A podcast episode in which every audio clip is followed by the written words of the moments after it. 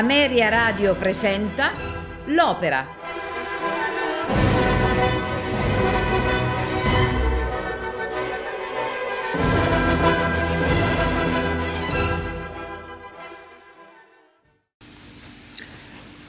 Les Rois de Lahore è un'opera in cinque atti di Jules Massenet sul libretto di Louis Gallet.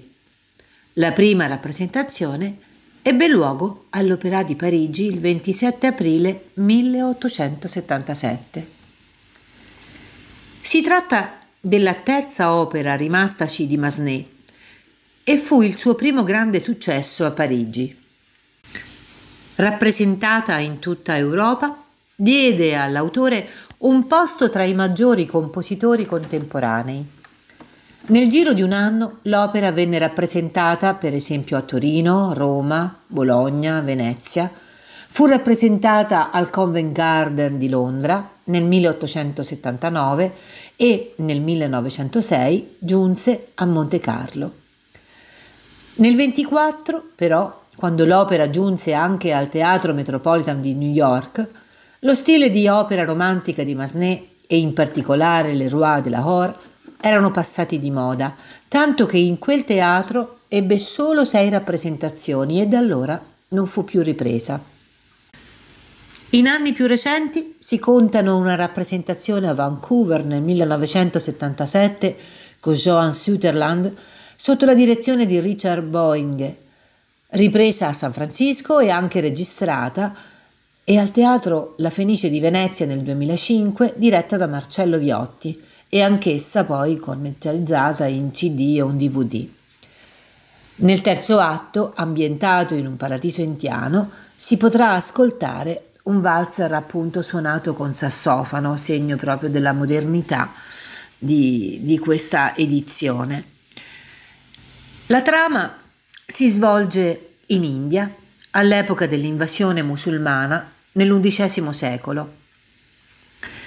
Nel primo atto il popolo di Lahore è raccolto al tempio per chiedere protezione divina contro gli invasori e viene incoraggiato dal sommo sacerdote Timur. Scindia, ministro del re Halim, è innamorato di Sita, sua nipote, sacerdotessa del tempio. Scindia chiede a Timur di liberare Sita dal voto e gli fa notare che da tempo incontra un giovane. Nel santuario di Indra, Scindia induce Sita ad ammettere il suo interesse per questo giovane straniero, ma ella rifiuta di dire chi sia. Scindia l'accusa di sacrilegio e i sacerdoti vogliono che essa canti la preghiera serale per attirare in trappola il giovane. Una porta segreta si apre e appare un giovane. È il re Alim, che confessa il proprio amore e chiede la mano di Sita. Timur chiede al re di espiare le sue colpe guidando l'esercito contro i musulmani. Scindia progetta di organizzare un'imboscata per uccidere il re. Nel secondo atto, l'accappamento del re è sistemato nel deserto di Tol. Sita lo ha seguito e attende il suo ritorno dalla battaglia. I soldati in rotta rientrano sconfitti e Scindia cerca di convincerli a unirsi a lui per usurpare il trono. Ferito, Alim muore tra le braccia di Sita. Nel terzo atto, nel paradiso di Indra, dove si odono canti e danze orientali, giunge l'anima di Alim, che ammette di sentire la mancanza di Sita Indra ne sente pietà e decide di far tornare Alime in vita, come la più umile delle creature, finché vivrà Sita. Atto quarto. Alim si risveglia nuovamente in Lahore all'ingresso del palazzo reale, dove la folla si sta raccogliendo per l'incoronazione di Scindia. Scindia entra, cercando di persuadere Sita a sposarlo, ma una visione vendicativa lo blocca. Alim appare agli astanti come un povero pazzo, ma Timur sostiene che si tratta di un visionario ispirato dalla divinità. Nel quinto e ultimo atto, Sita, costretta a sposarsi a forza con Scindia, ha cercato rifugio nel santuario di Indra. Alim viene ammesso nel santuario da Timur e i due amanti si incontrano nuovamente. Giunge Scindia e li minaccia entrambi. Sita si infligge una pugnalata e all'improvviso Alim torna ad essere uno spirito. Scindia vede i suoi piani sventati, mentre Sita e Alim sono riuniti nella felicità celeste. Ascolteremo questa sera di Jules Massenet Le Roi de Lahore con Louis Lima nel ruolo di Alim, Joan Sutherland Sita, Cheryl Milnes Scindia, Nikolai Gyaurov Indra, James Morris Timor e Huguet Turungau Khaled, John Tomlinson ufficiale, Garrett Morrell capo dell'esercito, soldati David Wilson Johnson. Coro Voice London, Orchestra Nazional Filarmonica, dirige Richard Barnage. Buon ascolto.